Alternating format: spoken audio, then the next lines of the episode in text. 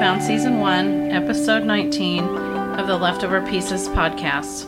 And today is one of my short solo episodes in which I go down the rabbit hole to discuss things that are on my mind or sometimes things that are just pertinent to the suicide loss space. Today, I'm going to talk a little bit about what I'm calling teasers, hopes, and plans. And basically, I want to take a minute to first recognize that this is episode 19. When I started the podcast, I think I originally uploaded seven episodes to start with, so that means I've been doing this for roughly 12 weeks. I feel like I'm just breaking into a comfortable stride. And yes, I wish that there wasn't a need for this podcast, but there is. I need it, and I think you do too. There's a need for a community when you have this kind of a loss. And this is one of those spaces I'm trying to help create that community.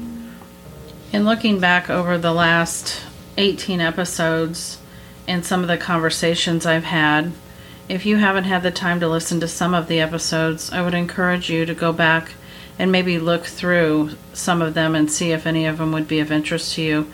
I've had conversations with people of almost every suicide loss from people that have lost their parents to children to spouses, siblings.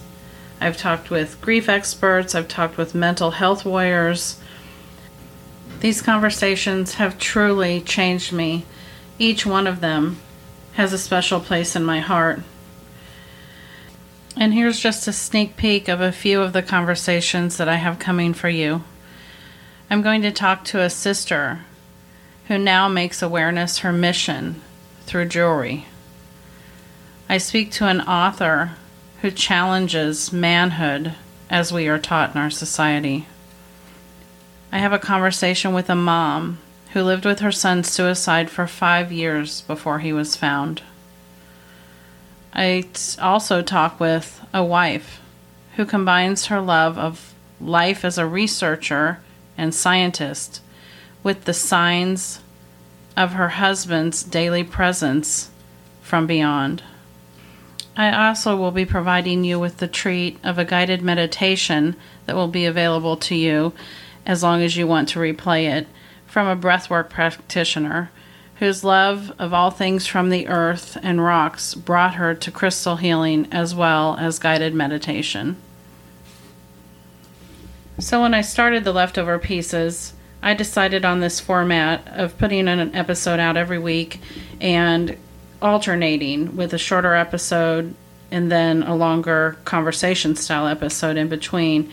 And for me, at least right now, this still feels like what I should be doing and works well for me.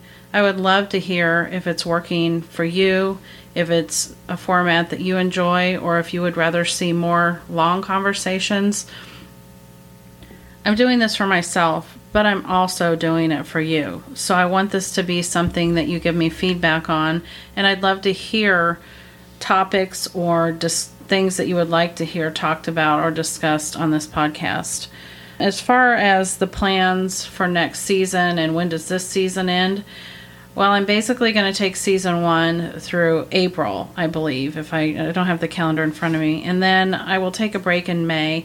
I'm going to take two four to six week breaks a year and just, just take a break and a breather from recording and editing. But I will put out content during that time. I'm not exactly sure what, but we'll figure that out. And then I'll start season two after May, and then we'll go until the end of the year again. I would love to hear from anybody that either has a recommendation for someone that I should have a conversation with or something that I should talk about.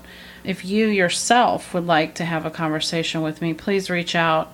I can easily be reached on Instagram, and my email is melissa at theleftoverpieces.com. Grievers, this suicide loss that we live with, this grief, is such hard work. Like such hard work. But life never promised us that it would be easy. And one thing I've learned is that together, people can survive almost anything. So find your people.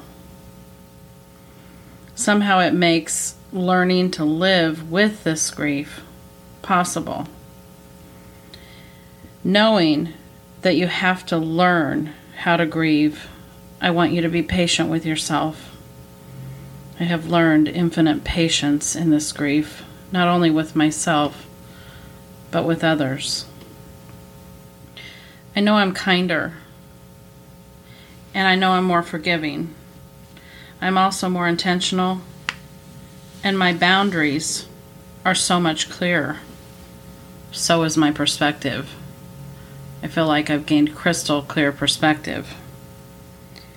This life, this new life, my new self, the one that I never imagined would exist and never wanted, has me showing up as a better version of myself. It's ironic. I think I'm positioning myself to be able to help as many people as I can reach and I feel like I have found my true purpose and my true calling in life. While I am far from perfect, the trauma of this grief, of this loss, has made me, I think, a better wife, a better friend, and perhaps a better mom. Grievers, there's still hope, there's still joy, and there's still love. Life is still a mysterious, wonderful adventure. But I know I, for one, appreciate that on a truer, fuller level than I could have ever possibly before. And I still will always miss my beautiful son. And I would trade every single one of these things I just told you about to have him back even for an instant. If only that were possible. Thank you for being here. It means more to me than I could ever tell you. I feel each and every one of you, and I need you to know that I genuinely hold space for you in my heart. And so, as long as you're here, and as long as you're still listening, I will keep having conversations on the Leftover Pieces podcast. Thank you so much for being here. Talk soon.